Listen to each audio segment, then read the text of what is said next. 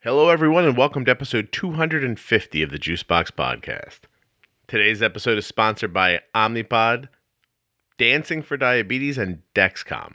You can go to dancing, the number four diabetes.com, dexcom.com forward slash juicebox, or myomnipod.com forward slash juicebox to find out more.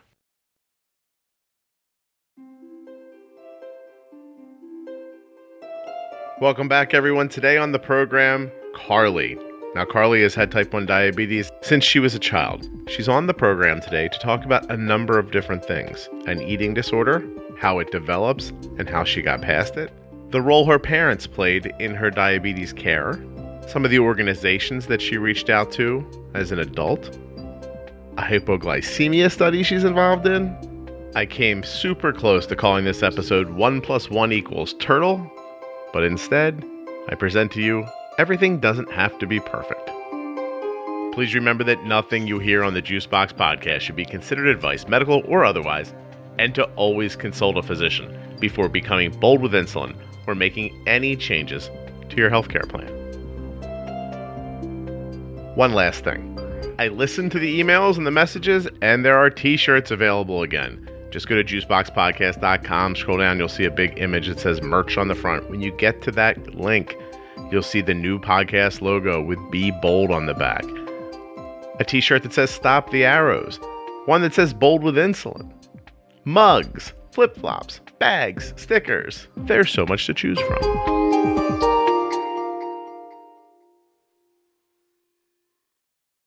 Hi, my name is Carly, and I'm from Minnesota, and I'm a 23 year old diabetic of 15 years. Okay, so 23. So you're still in college? Um, no, I actually graduated in May. You just got done. Okay. And for 15 years, so since you were how old? Um, is the math on that seven?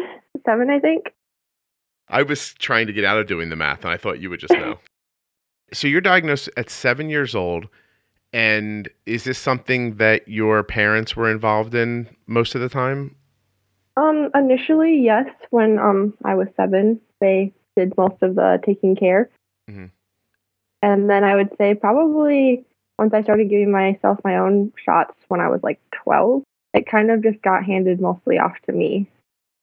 So from seven to 12 and beyond, tell me a little bit about what the idea of of managing a day looked like to you. Like, were you trying to keep your blood sugar at 85? Were you trying to keep it anywhere? Was it all over the place? Did you not track it that tightly? What kind of technology were you using? Give me the a big overview of, of what your day was like. Yeah. So when I was um when I was first diagnosed, it was kind of like yeah, I stayed with uh, within 80 to 180. Um, and first of all, I was terrified of insulin shots, and um, I would not do them myself when I was first diagnosed. So I would um I didn't want insulin at school at all. So I would do the long acting in the morning, and then have obviously fast acting in the morning too and I'm not really exactly sure how it worked, to be honest, because I didn't get insulin shots at school at all, but I was still able to eat lunch. So I think, and I would test my blood sugar and be, you know, within 80 to 180, and if I wasn't, then my mom would come give me a correction. Dancingfordiabetes.com. Dancing, the number four, diabetes.com. When I got home at the end of the day, I was still in normal blood sugar. So to be honest, I don't really know exactly what insulin I was on that allowed me to do that. As you Um, were I- as you were saying that, does it start sounding screwy to you? Because Yeah. right. And, and it's funny how at the time you were just like, "This is what we're doing." So you didn't want to give yourself an injection at that age, and there was no one at school to do it, or you didn't even want anybody at school to do it. I did, I would only let my mom do it, so I didn't want anyone at school doing it. And I think I was also still honeymooning, and I I know I honeymooned for quite a while because I did not have a whole lot of insulin for the first probably two years of diagnosis. Okay. So maybe that was after that. Cause no, I, my whole elementary school though I didn't get shots at school, so yeah, it must have just been um I was probably high after lunch and just I got home and I was fine. And if you got over 180, your mom would make the trip to the school and she would inject for you. Yeah, usually, yeah. Did that happen frequently in your memory? No, not really. Okay. All right, so I don't think we're ever going to really know how it is you got through your days, except yeah, to say, I don't. and that's interesting, right? I should really ask. I should really ask. I don't know how. I just know that that's how it was, and I um until middle school, I never even gave myself shots at school. So yeah.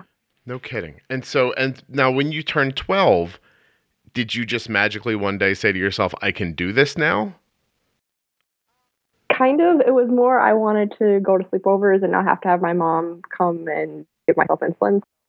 I remember the first few times I had sleepovers, I would she would come and give me, you know, come super early in the morning and then come super late at night and give me and give me insulin for whatever snacks I was having and stuff.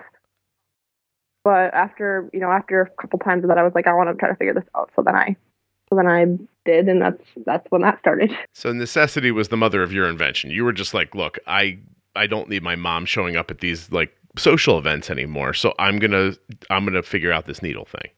Yes, yes, that's what I that's what I did. And um I was terrified of just stabbing myself in the arm with just a like normal injection needle. So we had this thing called a shotties. It was like you put the needle into the shotties and then you just click it and then it it releases the needle without you having to stab yourself. So I've heard of that a little bit, but I've never seen one. And you but you had so there was there's a, a huge phobia going on for you then. Yes, Like re- definitely. really big. And do you feel that way now? Actually, kind of, because um, I have obviously my insulin pump, but um, the Medtronic. But I the other day at work, my insulin pump came disconnected, and I had nothing with me because I just wasn't thinking when I left the house, so I had nothing with me. I luckily work at a hospital, and so one of the nurses was like, "Well, use the use the little vial in your insulin pump, and then use one of these needles and draw out some insulin, and just give yourself some insulin, and just kind of keep doing that until you can go home." Because I was halfway through my shift, and I was like, "Oh, that's a good idea." Except for I hate needles, so I was like, "Can you give me the shot?" And she was like, "Yeah, that's fine, but that's weird that you can't give it to yourself." I was like, "Yeah, I haven't done this in like ten years, probably." So I have a couple of thoughts around that. But first I have to ask you, what what sort of work do you do at the hospital? I am a nursing aide. I graduated with a degree in biology, and I want to go to physician assistant school. Okay. So yeah, so right now I'm just trying to get direct patient care hours, and I'm working as a nursing aide. Are you able to give other people injections? No, we are able to. I test. I do a lot of blood sugar checks, but I'm not able to give them insulin. So so the rules don't allow you to. If the rules allowed you to, do you feel like you could do it? Yeah, definitely. I have. Um, I mean, I have gone to diabetes camp and had to give kids shots, and I I can do it to other people. It's just myself. I just I don't know. No, no, don't don't be. I, I first of all, don't apologize or be embarrassed because I'm. Trust me, I'm getting to this for a reason. So, and so when so when the nurse or somebody who helped you at work that day did it, it didn't hurt, right? No, no, not at all. And so and you know cognitively that if you did it, it wouldn't have hurt either. Yes. But there's just something between that thought and the action of doing it. You really are like like stopped by. It's so interesting. How are you with putting your um pump on? that I'm perfectly fine with too because it's like I just press a button and I it's I, I, it's so I think it's the the sight of seeing the needle go in just I don't know why it freaks me out but it does. Have you tried turning your head and not looking? I I have not done that. Close your eyes, just like like swing it in the direction of your thigh and see what happens. I think there's I could do it. I think there's a game to be made of figuring out how you're able to do this on your own because it sounds to me, right? It sounds to me that you are able to do it. There's just whatever the sticking thing is for you. Maybe it's visual, like you're saying. Yes, that that, that could be. I yes. I, well, I'm. This is great. I, I, I. So Arden doesn't. I don't think Arden's ever given herself an injection. I- Okay. I, honestly don't. And I'm, you know, to say that we haven't used them in a really long time is, you know, since she was four, probably with any consistency. Um, but I don't think like when she was four, maybe she did it a few times. But I don't think if I handed her a needle right now and I was like, "Hey, do this," I don't think she'd be like, "Yeah, right on, no problem." Y- y- you know, yeah, she- definitely. and she can manage her pump fine, take her pump on and off, and uh, you know, and do all that. There's there's no problem with that at all. Yeah, I think it's kind of a mind game. Just like I don't doing it to yourself at least. Like doing it to other people, it's easier, but to yourself, it's just a mind game. What do you think about like like so your mom was like, "Look, I'll come to the school and do this for you." Do you think that if she was just like, "Listen, I'm not coming to the school. You're going to go in the nurse's office and do this." Do you think you do you think you would have done that, or do you th- do you feel like you would have been like, "Oh, honey, you're not winning this game. I'm out. They're just going to send me home." Are you really hard headed? Um, I guess is my question. I was stubborn when it came to diabetes stuff, so I would probably have just cried, and then she would have been like, "Okay, I'll come do it." yeah, I see. I this is I, I hear you. Yeah, I don't. Uh, when my kids cry, I just like look at them and I'm like, "Oh, you're gonna stop, right? Like this has gotta, this has gotta end. I don't, don't want to be a part of this." Um, okay, so so I I just wanted to go through that a little bit because I'm sure there's a lot of people who feel that way, and I'm sure there are people who are giving you know injections for people and you know asking for people to do it that don't want to or feel like they can't. I don't think there's any shame in it. Obviously, you're managing, you know, just as well. Um, now, now in your note to me, you said that around 12 years old, your parents sort of passed off the care, like you you learned how to inject, like you've just gone over. But then that sort of took them out of the loop. So you were now making insulin decisions when you were 12. Yes, basically. Um, I would say maybe not right when I was 12 was I making the decisions in terms of um, like how much to give myself, I would still probably ask. Mm-hmm. Um, and I wasn't the best at counting carbs, quote unquote, but um, I so I think uh, initially it was just kind of they would you know my mom would dose them for me and then I would give them to myself. Um, but probably hmm, probably like as soon as for sure high school is when I did make all my insulin decisions, especially because around 13 I got an insulin pump, so that's when I started really making all my decisions. Eh, okay, and so you know we're I don't know if we're burying the lead here or not. So you've at some point in your life developed an eating disorder around diabetes? Yes. Um, I would say high school is when that started. And I didn't really even know it was an eating disorder when I first start when it first started. Like I just kind of I don't I I guess I there's no really pinpoint to pinpoint when it started, but you know, I just started um putting two and two together that oh I wasn't giving myself a lot of insulin and I, my blood sugars were always high and I was losing weight and then um it just kind of yeah I just kind of went into a downhill spiral after that when I actually started realizing what I was doing and then into college it continued until probably my second year of college but being a bio major you kind of re- well it's not that I didn't realize before but being a bio major especially you realize how bad it is for your body and how how much I wanted to to, to make a change and to be healthy around diabetes. Okay. So let's kind of, if you don't mind, like unpack that a little bit and go through it. So in the beginning, it was just if I left my blood sugar higher, I'd lose weight. That is that was that the yeah. the, the starting point? Yes, I think um I think that and also there was also a, a part of it too that I was also uh, very active. I was on track in in on in dance team and um I didn't want to I didn't want to go low. I didn't want to have to go low and be not a part of that. So keeping my blood sugar a little bit higher, I was able to obviously not go low. Um, and so initially it wasn't I was always 400. It was initially I was just kind of you know floating in the high 100s, 200s, and being being okay. But it wasn't. I guess I guess later on it started being you know it would be more higher in the 400s, and um it got even worse. No kidding did you were you not eating were you not eating because of this or were you eating more like what what how did the how what was that piece of it like? I think at the beginning when i again wasn't really realizing what i was doing was making me lose weight i was kind of not eating as much. That was more the classic eating disorder symptoms of like more anorexic um just not not not eating a lot at all. But then once I started realizing that, oh, I just don't take insulin, but I can eat things, then it started being I would eat whatever I wanted to and just have really high blood sugars. So I guess it was a little bit of both. Did you did you find yourself in DKA ever? I do, I was just talking to a friend about this the other day. I do not know how I was never in DKA. Like I I probably was in DKA, but I never was I never was sick enough that I actually went into the hospital. Okay. So I don't know how I never, yeah, never ended up being super sick. And then, and then tell me too, when you go to your endo appointments, I'm assuming you were going to reasonably regular endo appointments, right?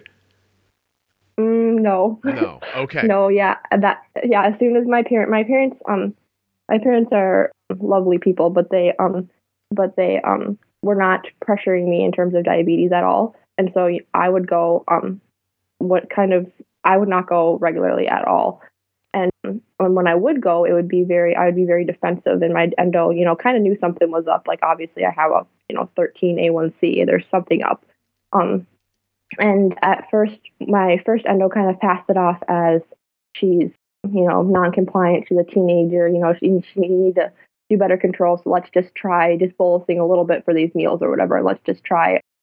I don't think he was understanding that I had an eating disorder at all. But then I went to a second endo because my insurance changed, so I had to go to switch to different different endo basically. Um, and she knew what was going on totally, and she figured me out and kind of told my parents and or my dad at least while he was there, um, you know, about possibly that I had an eating disorder, and I was just totally rebellious against it. I do not, and I freaked out. And then after that, I don't think I went to an endocrinologist for two or three more years. Okay. Because I just didn't I didn't want to face it. Okay, Carly. You're so you're saying a lot here. So first of all, I want to thank you because there have been hundreds of people on this show, but only a handful of them ever have to dig into stuff like this. And these are really valuable conversations and you're brave to have it with me. So so first of all, thank you very mm. much. Yes, it's definitely a very important thing to talk about. No, absolutely. It seems like there was a couple of components here, right? The first one was that your parents weren't exactly dealing with you like, hey, look, this is something we do every three months. We go to the doctor. You get some sort of a whatever the doctor does. They make you know adjustments or suggestions, and mm-hmm. we're going to keep doing this. That that just wasn't um, that just wasn't part of your life, and I'm sure it's not part of a lot of people's lives. To be perfectly honest. Yeah. Right. Yeah, I was just very um very defensive about about the whole thing in general, and I think my parents just kind of were like, "Whoa," because I'm not I'm not a defensive person in any other ways of my life. I'm very um I'm just not that kind of person. Um so when I started being super defensive and just um kind of angry off. about the whole thing, they just kind of stepped back and were like, "Whoa, like I'm sorry, like we'll let you handle this." Like Yeah, so there's this um if I've mentioned this before, I apologize, but it fits so well here. I spoke at a, a hospital in the recent past and okay. and endocrinologists, the nurse practitioners came up to me afterwards because I had mentioned how I'm involved with Arden's care. And they thanked me when it was over, saying that it was very important for the parents in the room to hear that because a lot of parents think that this is just something they don't need to be involved in.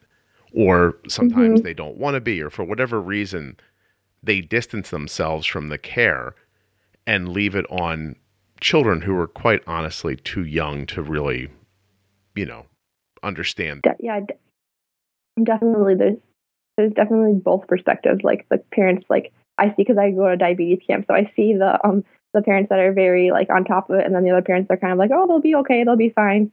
Um, and some of them, some of them are, some of them are very responsible, but then some of them aren't, and it's just like I want to help them and be like, you know, just try to mentor them while they're there because I know that they when they go home I don't want them to end up like I did and not have not have as much guidance which is um unfortunate. Right, because somebody said that about you. Oh, she'll be fine and you weren't fine.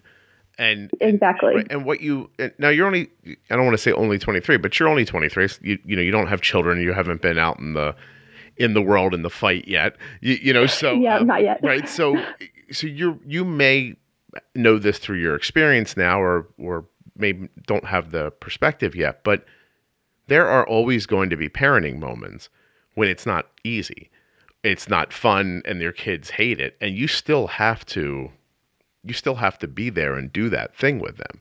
And and there's, you know, obviously there are things that kids can avoid when they're in their own time if they're at school. You know, we're talking about diabetes, but this could be anything. You could be telling your kid, "Look, don't smoke a Juul." And the mm-hmm. kid still sneaks away and does what they're going to do, but I I think that every time you see that Juul, you still have to be the person who takes it from them and and puts some sort of a consequence in order and and works through it. It's it becomes touchy and scary when it's about a health thing, you know. Exactly. Yes, and I think um also parents just I guess from my perspective, my parents just didn't want to just didn't want to hurt me, but they didn't realize in the long run that not helping hurt me more. Yeah, they were just trading easier now for worse later. Exactly. Can I ask you, do you have any feeling for what you for what would have been valuable from your parents in that moment? Like, what did you need? Consider pod therapy and say goodbye to needles and pens. If you have diabetes and your body requires insulin, you need to know about the Omnipod. It can make your diabetes a smaller and more manageable part of your day to day life. People with type 1 or insulin requiring type 2 diabetes, along with caregivers of both children and adults with diabetes, are choosing the Omnipod because of its simple, smart, and discreet design and functionality. Now, there's a lot of claims in there, right? How are you going to know for sure? How do you make a leap like this? It's a big deal. You know, just give up on what you're doing right now just because the guy on the podcast said so? No, I wouldn't expect you to do that. Here's what you can do you go to my link, it's myomnipod.com forward slash juicebox. There's also links in your show notes in your podcast player and at juiceboxpodcast.com. So if you can't remember it, there's places to go to click on it. When you get there, you fill out the tiniest bit of information about yourself. When you do this, Omnipod sends you an absolutely free, no obligation demo pod. They call it a pod experience kit, comes in a cute little box. That kit allows you to put an Omnipod on your body.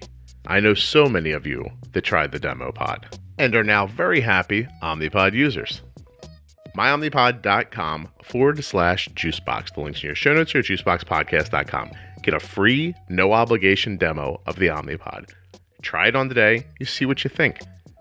You like it, you keep going. You don't like it, you don't have to. The choice is completely yours. There's no pressure, no obligation, absolutely no reason not to just try. MyOmnipod.com forward slash juicebox. Do you have any feeling for what would have been valuable from your parents in that moment? I, I think they kind of realized what was going on, so I think I needed someone to just come alongside me and just say, "Hey, like I know that you know you're defensive about this, but um, I I think that you if if you don't want help from us, we need to bring you to an endocrinologist, or we need to find another um another T1D that's your age that you can talk to, or someone because I literally had nothing. So just to have that support would be really helpful. And um and I, for sure, I'm not blaming them at all. Like for sure, like I they understand. um they didn't know what to do. Like I'm also their only child, so like it's not like they've had practice in this before. Right. Um, and so yeah, so I think just taking along, going alongside uh, kids' guidance and just letting them know that you know you're there for them, or they can help you find resources that that could help them. Yeah, they didn't have a practice kid. That, the Yeah, nope, nope. one they could just mess up and go, "Hey, that was our first one. This is not our fault. You were the practice kid." And so, Yep. look what they figured out from practice. No more playing. I hear them. Okay, so something.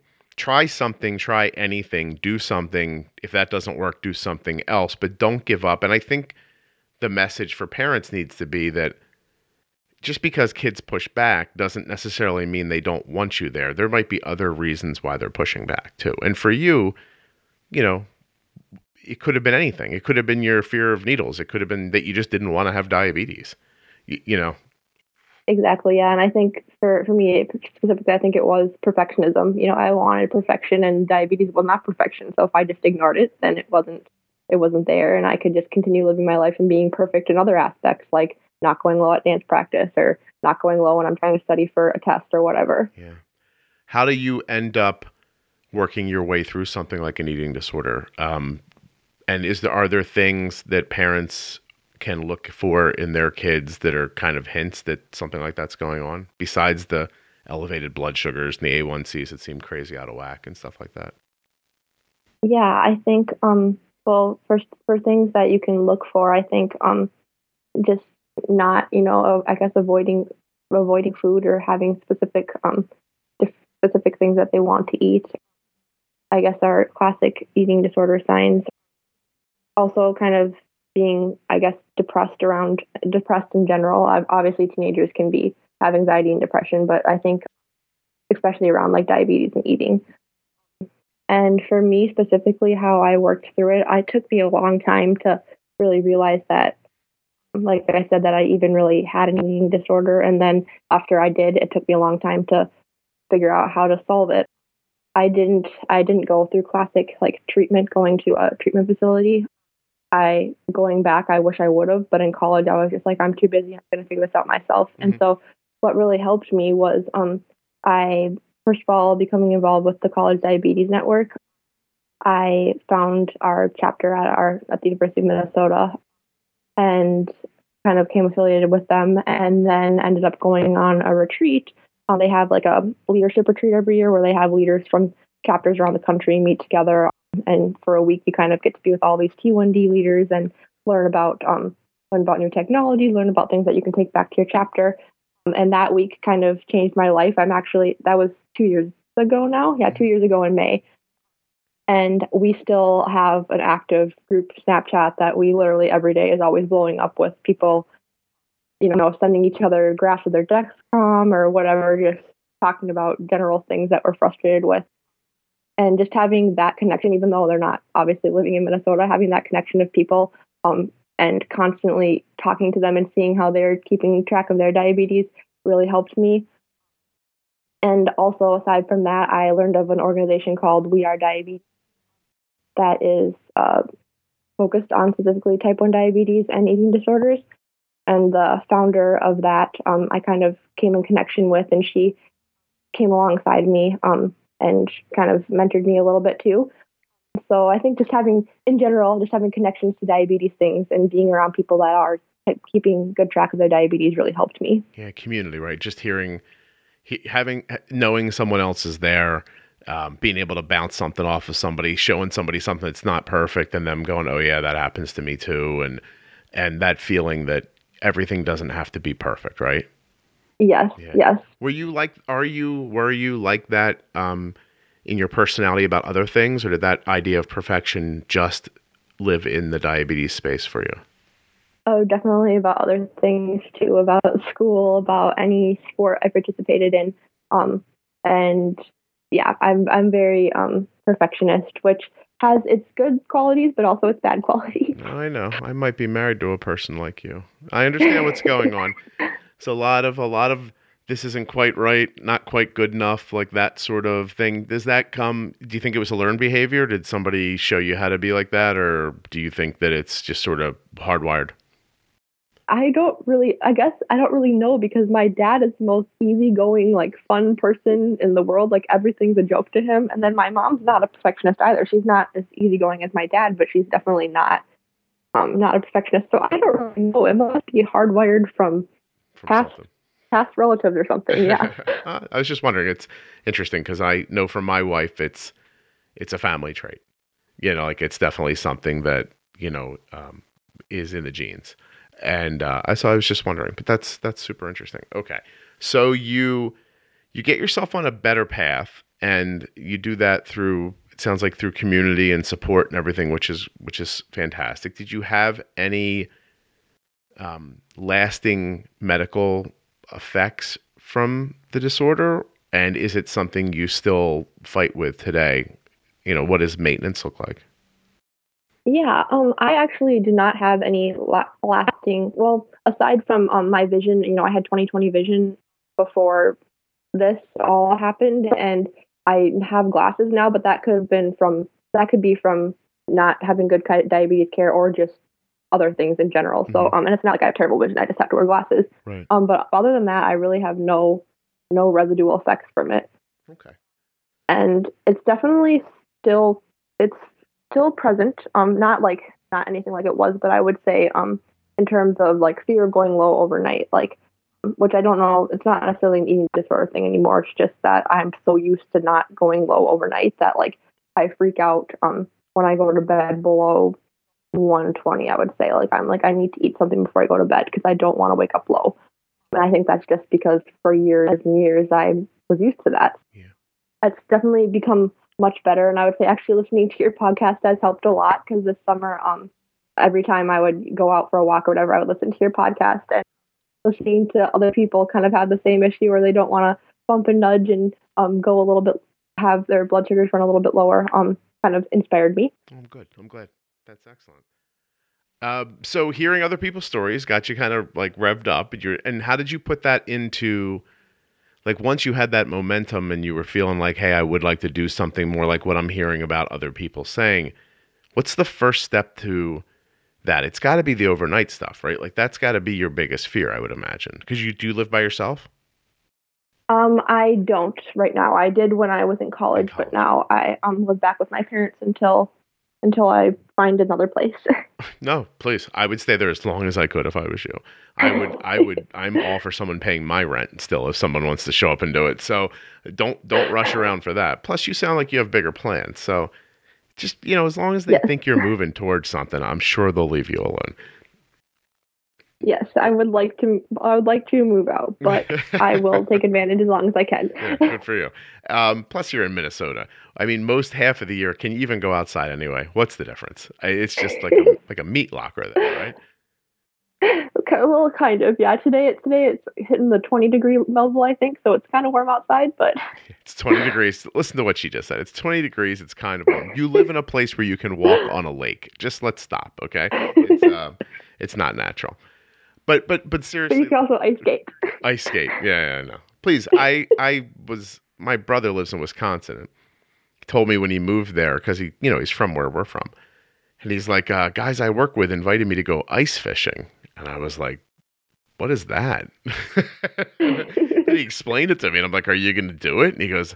I don't know. I don't know how I can't. Like we all work together. He went one time. He's like, it was insane. Um, you know, he's like, he's like, they they lit a fire on the top of the lake, and I was like, right. He goes, it just burned. Nothing happened. It's like nine feet of ice. It's like, come home right away. I could see how, how that could seem really weird to someone that's never done that before. Yeah, yes. yeah, you're darn right. It is. But so so when you make so let me I guess let me ask you this. Prior to coming out of high school and you're in you know you come to college and you find the college diabetes network and you find yourself some you know stability where are you at like a1c you know average blood sugar wise in college like what were your goals like day-to-day goals and and how did they end up like kind of grading out i guess at the end of the three months although someone's going to get really mad that i said grading out but it's a term just we're, we'll all be fine keep Yeah. um, yeah. So I think the first first year of college, um, I definitely didn't go to the endo at all. So I don't know what it was. It was probably still 12, 13. Mhm. Um, second year of college, it started when I actually kind of started trying to figure stuff out. So um, when I went in, I think the first time it was like 9.6 or something like that. okay Um, and then recently, um, I guess the third year of college, into fourth year of college, um, I got it down into eight. And then last time I went in, it was seven, um, which was at the beginning or when I got back from um, Vanderbilt. So that was like, I guess, the end of the summer. Um, congratulations so and I'm going in next month. So Oh, so good thank you. Yeah, absolutely. Yeah, that's you should be incredibly proud of yourself. I'm sure you are, but you don't need me to tell you that. But but that's a really amazing accomplishment in a very short amount of time on your own, coming from where you came. That's that's spectacular. And you don't shy away from food, and you don't you don't overeat to avoid lows, and all that sort of going. Yeah, yeah, I definitely um am someone that since I do kind of strive for perfection, I do kind of eat only regimented or not re- certain things because I know how to bolus for them, but I'm definitely expanding my horizons in terms of figuring out how to bolus for other things. Good for you. Well, this is very exciting. Now, listen, I think it's important to say to people listening that I think Carly's story is shocking. Like, if you don't live this life, or if these things have never kind of, you know, crept up in your life, I, I would see where hearing them might be like, wow, that's insane. But I don't think that your story is that uncommon, Carly. Y- You know, Yeah, I- I don't at all. And have you met other people who are in a similar situation? I know I don't know if you have or not, but I'm just interested in like a diabetes camp. So it's kind of interesting because I have not like specifically met. I've like through We Are Diabetes, like I've talked to like the founder who had um eating disorder, and I've I guess um met multiple people um at the College Diabetes Network that that kind of went through an eating disorder phase, but not like not extreme. Mhm. Um, but it is interesting because I do work at the hospital, and I see so many people that are around, you know, between the ages of 18 and 25 that come in with DKA. Um, and obviously, not all of them have eating disorders, but a lot of them, or not, some of them you can kind of just tell do. And I just want to, like, I know as my at my position, I can't step up and be like, hey, like, I want to help you. I don't, but um, it's frustrating that I can't say anything. But I do see a lot of people at the hospital that um that are going through that same thing. So it kind of makes me realize that yeah, my story is not. There, it, a lot of people are going through this. Right. And I think that that goes for most people. Like whatever it is that your story is around diabetes, it is probably not so dissimilar from other people. And it just, I think we, hmm, I, somebody put it to me. I'm trying to figure out a way to say something. Somebody put something to me one way recently that I, I didn't know 100% what to make of it, but they, they said, I would bet that people who listen to your podcast are either the people who are, you know, really quote unquote good at it or the people who are really struggling and hoping to get good at it. And I was like, well, isn't that everybody? Like, like, like Yeah. aren't there just variations of that in between? But still, but still, I think that when I hear you talk, I can sit here and think, well, this could easily happen to my daughter, right? Like, this could absolutely easily happen to her. And she, you wouldn't think that would be common, you know, for her situation, but who knows what goes on once she takes over her own, you know, care a little extra. And, and I think this is just, I think it's just incredibly kind of you to offer your experience so that everybody can can kind of look up and say, I wonder what, what's going on in my life that maybe I should be paying more attention to, or what does my kid need that I may be acting like, oh, they're fine, and maybe they're not, you know. Yeah, definitely. That's why I want to. I want to share my story, and I want to um let other people know that because yeah, when they when they hear that other people are going through the same thing, I, I wish I wish I, when I was going through it, I would have had resources like this or someone hear someone else's story and been like, wow, that's me. Like I need to, I need to try to you know reach out and try to figure figure out how to handle things.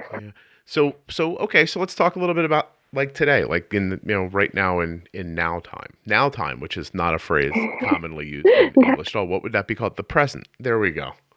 Unbelievable. Carly, maybe Words are I've, hard. maybe I've done too many of these podcasts. I just said now time. Um, it's making me laugh. So you have a pump now, uh, glucose monitor. Guess Yes, I have a pump. Um, I have a pump right now. I have the Medtronic 670 and the um the sensor. I really d- don't like it. Um, I have so I'm actually on a clinical trial right now for not for a glucose monitor or anything, but I'm wearing a Dexcom for the clinical trial, and I'm in love with it. That it connects to my phone and that it connects to my Apple Watch. It's amazing.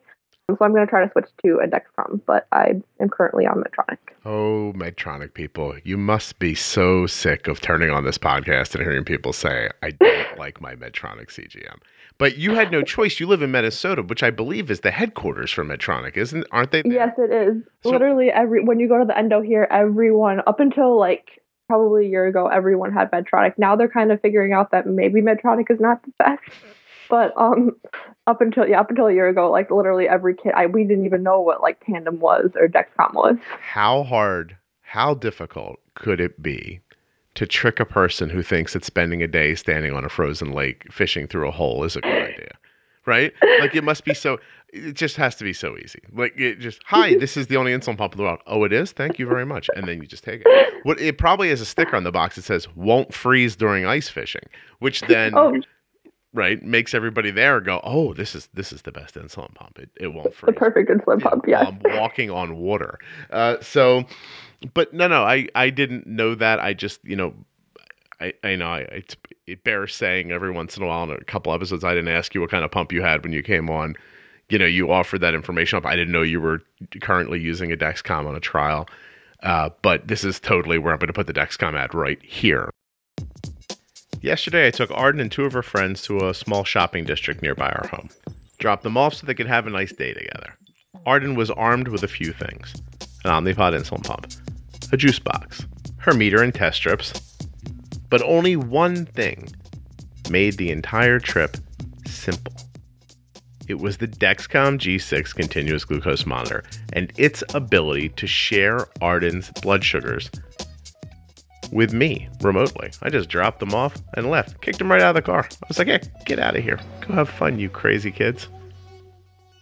As Arden was getting out of the car, I said, look, I'm not sure if walking around in this heat is going to bring your blood sugar up or down. As soon as we see what's going on, we'll make a decision. Her blood sugar was 91 at that moment. The walking around actually, can you guess, drove her blood sugar up a little bit.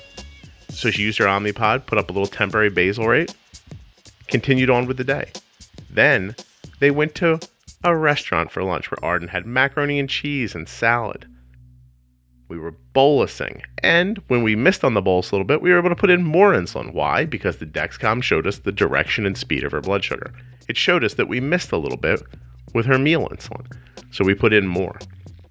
Now, the more almost helped. We got her to 150 and it leveled off. And just as it leveled off at 150, what did Arden want to do? Well, her and her friends found a cupcake shop. We were able to bolus at the 150 aggressively enough. Keep in mind, these are our results and yours may vary, but Arden's blood sugar did not go up during the cupcake from the 150, but down, settling in again in the mid 80s. All of that, I'm going to talk right past the music. All of that is because of the functionality of the Dexcom G6 continuous glucose monitor. Direction, speed of your blood sugar. Super important. Just as important, the ability for her blood sugar to be shared with a loved one, in this case, me. You want to make good decisions about your diabetes? Start with this one. Go to dexcom.com forward slash juicebox and get the G6 continuous glucose monitor. Tell me about the trial you're doing right now. Yeah, so it's um it's really interesting actually. So it's about people that have hypoglycemia unawareness and um and recently as I have started um getting my blood sugars in better control, I will go out for a run and also wearing my sensor, I started to realize this. I'll go out for a run and literally drop into the 40s um and not even not even realize it and then get back and um, be like, "Oh, I'm low." And so I've heard of this clinical trial that they're doing. It's measuring basically people that have hypoglycemia unawareness. It's measuring their their brain activity when their glucose does go really low, and they think that type one diabetics have some sort of compensation or something going on in their in their brain cells that are um, making it so their brain kind of says, you know, you go low all the time, so we're just not going to give the normal normal awareness signs, you know, the shakiness, the um feeling sweaty and stuff because it happens all the time and I feel like we don't need to freak out about this. Huh. So so yeah, so they basically put you they put four IVs in you, um, one in both of your feet, one in both of your hands, and put you in an MRI machine and drop your glucose really low and measure your brain activity and see if there's anything funky going on. And Carly, for this, you're being paid $1 million a day. Is that correct? Because that's, I think, what I would charge to do that. I think it's like, I think it's compensation of like $500 a day. So it is quite a bit. Huh. Fancy. And in Minnesota, that's like 1500 right? yes, I'm yes. just kidding. Minnesota's a lovely place. I, anywhere cold, really, you're going to hear me speak poorly about. it. I just don't like the cold. It's all. It is very. It's a lovely. It has beautiful falls, beautiful um, summers, and beautiful springs. But yes, the winter is a bit is a bit cold. Yes, my brother in Wisconsin says, "Come out and visit, see the lakes." To which I respond, "No," and then that's how that ends. the lakes. We have beautiful lakes. That's how I'm sure you do. you got to come in the you got to come in the fall. I think That's that's what the I hear. time. One day, I mean, I'm just trying to get him to move home. It's been a decade. I'm pretty sure he's not coming. But uh, I I thought if I withheld my delightfulness, he'd have to come back for it. But I don't I don't think it's going that way. He's not catching on to that. No, not at all. Um, that that's uh, he doesn't love my mom. I think that's what I'm just kidding. Oh. we tease him about it sometimes. I'm like, oh, you know, if you loved mom, you'd come home and live here. And he's like, this is where my job is. I'm like, ah, is it? But but it actually is. He doesn't deserve that. Um, he's a really nice person. Anyway, uh, so you're on this study, which is insane, but that's very nice. It's a nice thing you're doing for other people. Plus, you might get some answers for yourself. It's incredibly interesting that you're hearing that it's possible that people who experience a lot of low blood sugars might have a mechanism that tells them, like, look, don't feel like this, because your body, Yeah. because your body spent a long time at elevated blood sugars, so it Mhm. really adapted to that space. How long? This is um, something I'm I'm I'm interested to know. After you brought your blood sugars down to a more reasonable place, you didn't even feel it then at that moment, like in the beginning, like like um, coming from like a 200 all the time down to a you know 100 all the time. That didn't make you feel oddly. I think it was very gradual. Um, I didn't like it wasn't like every day I'd be at normal blood sugars. I was kind of you know back and forth. So I think it didn't really hit me that hard. Um, I think maybe maybe the actual lows did. Like I was not used to going low. So you know if I was below seventy at all, like I was shaky, like not I could not function at all. Yeah. Um, but eventually, yeah, that kind of disappeared, and I now sometimes can't feel my feel my lows. Wow. And and but you've never become incapacitated. Never no. Never. So you're functioning. Do you look back and think, huh, I wasn't as cognitively sharp as I thought I was in that moment, or does that not even change? Um, like when I'm like running and I'm Yeah, low. like say say you go for a run and you're low. Do you look back like an hour later and think, oh, I just as I was running, I thought one plus one equals turtle, or like nothing. I guess. I guess not because I'm not really think like I'm just more like have my mu- music playing or listen to a podcast or something. So I usually, usually I don't have to think too hard. So I guess I don't I don't really know. When I get when I get back home, I definitely can tell because I'll start fumbling around and you know being shaky and be like, hey, I'm probably low. okay, But yeah, when I'm running, I can't I can't really tell. Carly, are you excited that there's a high likelihood your episode is going to be called one plus one equals turtle yes, that sounds like a great great name. or turtle math? Maybe it's, uh, we'll figure it out. Don't worry, but something's going to happen. I said I just said that. I wish you could all live in my head for a minute. I just said that, and I thought inside my brain, I thought I've never had that thought before in my entire life. Like, how did that just come out just now? That's why people like the podcast. Who knows what I'm going to say? I don't even know. God knows if any of this diabetes stuff is even correct. I'm just kidding. That's very true. You caught me in a good day. I'm a little giddy today, Carly. So,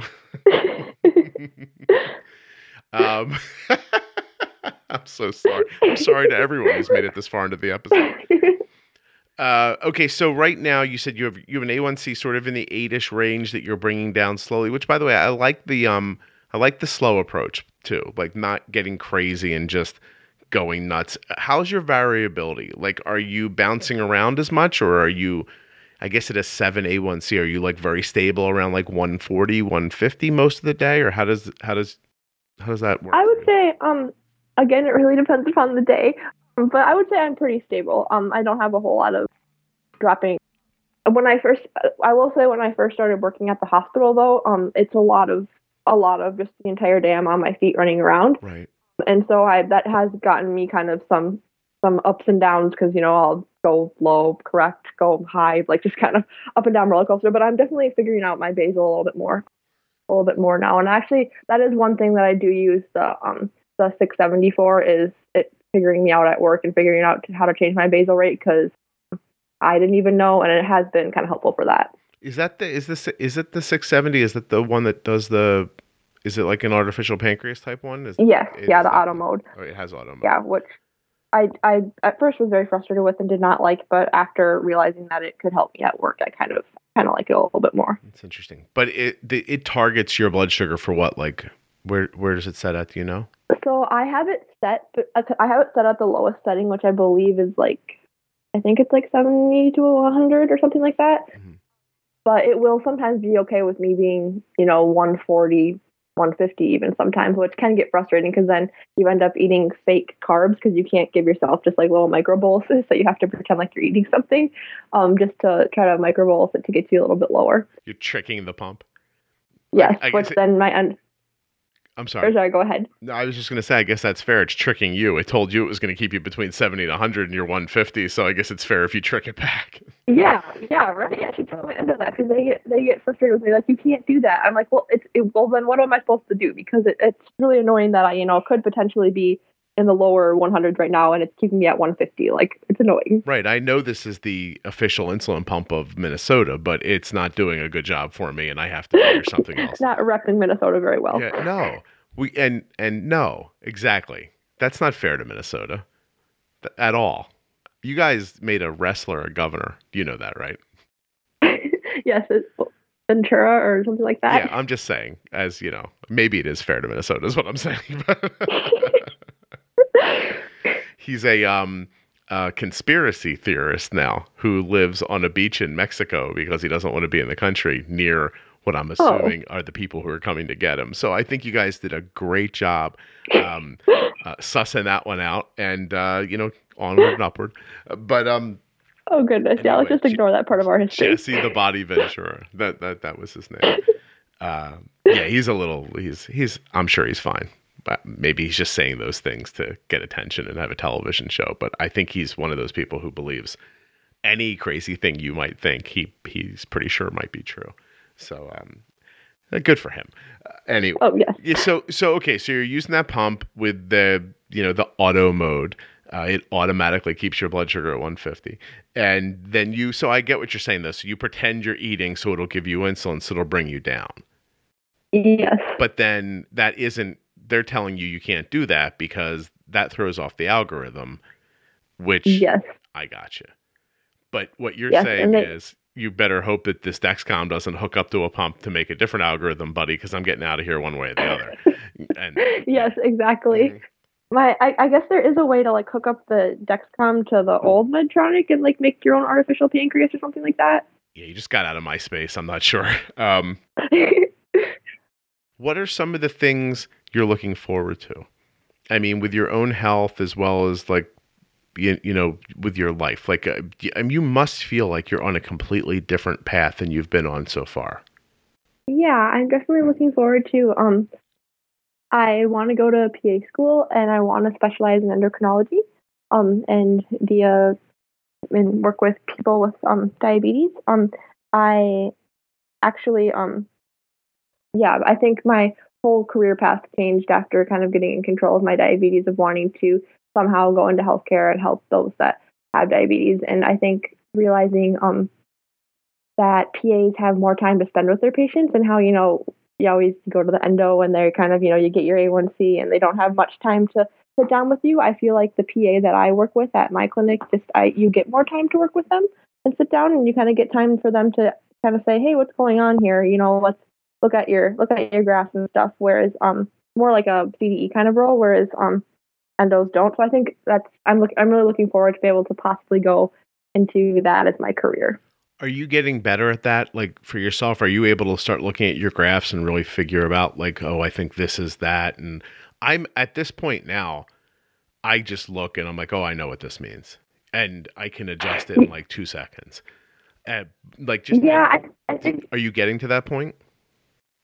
Yeah, I think so. Um, but also I think I still have so much variability in, in my day to day activities that I still kind of still am figuring out a little bit. But I'm definitely getting better at being able to look at it and be like, you know, you were whatever, like you ate this, you were now 200. You know, you could have bolused for this a little bit earlier, and you know maybe one more unit and would have been would have been better. Um, but definitely in terms of like running and stuff, because I do um I do run quite frequently, and um that that's a little bit more of a challenge for me in figuring out exactly. I it it seems like it varies from day to day what my blood sugars do, no matter what I do for that. So I've still heard, figuring that out. I've so I've heard um and and I'm not 100% the right person to talk about this with, but I've heard some people talking about if they they they try to get the insulin completely out of themselves before activity, like before working out. Meaning that Yes, they haven't that- like right haven't had like an active bol there's no active bolus even the end of one and that they can Mm-hmm. kind of work out forever without their blood sugar kind of dropping from that. Um, Yes, that is something that I have figured out that if I have any insulin on board, I'm going to plummet no matter if I had, you know, a thousand carb breakfast. Well, not a thousand, but a huge breakfast. Um, it wouldn't matter. Like if I have any insulin on board, I'm just going to plummet no matter what. So I have to um, wake up. If I want to work out before work, I just have to wake up super early and bolus for whatever I'm eating, and um, you know, then and then go work out, um, or just eat something that has more protein and not a lot of carbs and eat that and then just not have to bolus because if I have insulin, I'm just going to plummet and not be able to not be able to finish my run. Well, uh, this is a little unfair to you, Carly. I'm sorry because we got a little bit of a late start because of me, but my schedule is super tight today. So I have to ask you if there is anything we did not talk about that you wanted to that I forgot. I don't think so. I think we kind of hit everything. I'm pretty good at this. Like, yes, you are. yeah, yours I could tell. Like you were, you were. By the way, congratulations. I don't know if you've ever been on a podcast before. Nice and chatty. I liked it. And Oh, well, thank you. yeah, no umming. You knew what you were gonna say. You got right to it. You spoke about it like you're obviously an incredibly bright person. And so I was like, this is great. I'm just gonna sit back and say stupid things about Minnesota unfairly. And so no, um, thank you. I was yeah, I was very nervous about what exactly I was going to say. I was like, I'm just going to go for it and just you know we'll, we'll do it. Were you happy that that went that way? Because you emailed me and you were like, "What should I be preparing for?" And I'm, of course, no help. Anyone who's ever been in your position knows that I just emailed back. I'm like, "It'll be fine. Don't worry about it." And some people that doesn't really work for their personality too well. So, uh, but you, you really did. Um, you went from what are we going to talk about to don't worry about it to doing a really great job. So I, I genuinely appreciate you t- taking this time like this. Thank you. Thank you. You're very welcome. Dancing for Diabetes has a new space they're working on. They just completed the demolition portion of the construction process. You got to go check it out. It's very exciting. Dancing the number 4 diabetes.com or on their Instagram or Facebook pages to see those pictures. Huge thank you to Carly for coming on the show and bearing her soul on so many important topics. Thank you also to Omnipod, Dexcom, and of course, Dancing for Diabetes for their support of the podcast. I do want to give you two other things here that Carly mentioned during the show. WeAreDiabetes.org is the organization that Carly mentioned. They're not sponsors, but it seemed to be very helpful to her, so I think you should check them out. WeAreDiabetes.org. And it comes up a lot on the show, especially with college age students, but the College Diabetes Network is at collegediabetesnetwork.org. Also, don't forget the 1 millionth giveaway celebration is underway for the podcast. That is right. In August of 2019, the Juicebox podcast, thanks to you, will reach 1 million total downloads. And I wanted to celebrate with you in a way that you didn't have to do anything. It's a giveaway that you don't have to do anything to enter. So go to juiceboxpodcast.com, scroll down until you see the little thing for the 1 millionth celebration, click on it. You'll see all the stuff that's going to be involved in the giveaway. Omnipod, Dexcom, and Dancing for Diabetes swag, one free item of your choice from myabetic.com. Stay Put Medical is going to give us a gift bag. We'll give you the winner. How about a 30 minute consultation with Jenny Smith? Oh, come on, right? 30 minutes on the phone with Jenny. The winner will also get two new Bold with Insulin t shirts, which, if you want to see right now, just go to juiceboxpodcast.com and scroll down to merch. You can buy them now if you want, or try to win the giveaway. And the big prize depending on how you think of it. Could be the prize you don't want. You might end up going, hey, Scott, I'll take all the stuff except for this last thing. But if you do win and you are interested, I'm offering one week of unfettered access. You and I can text, call, by phone, FaceTime, whatever you need. Any questions you have for seven days, I'm here to answer them for the winner. The contest is open to everyone. There are some limitations for overseas. You'll see when you get to juiceboxpodcast.com, but everyone can play, everyone can enter. It doesn't cost anything to enter, and you can enter once a day for nothing. You don't have to follow me on something or do anything. I'm not going to make you do anything. You do those things if you want to, but I am not going to make you do something to enter. Just go enter. There was 324 I just logged on. 324 entries so far and you can enter once a day. So you can get like, I don't know how many days are left in August, but for every day left in August, you can get an entry. Give yourself a better chance to win. That's pretty cool. I just actually refreshed it. There's 326 entries now. You better hurry up and get over there. Thank you so much for listening to the Juicebox podcast. I hope you guys are having a great summer. Hope you really enjoyed this episode. I thought there was a lot of insight into a number of important issues here. 1 million downloads, new swanky t shirts.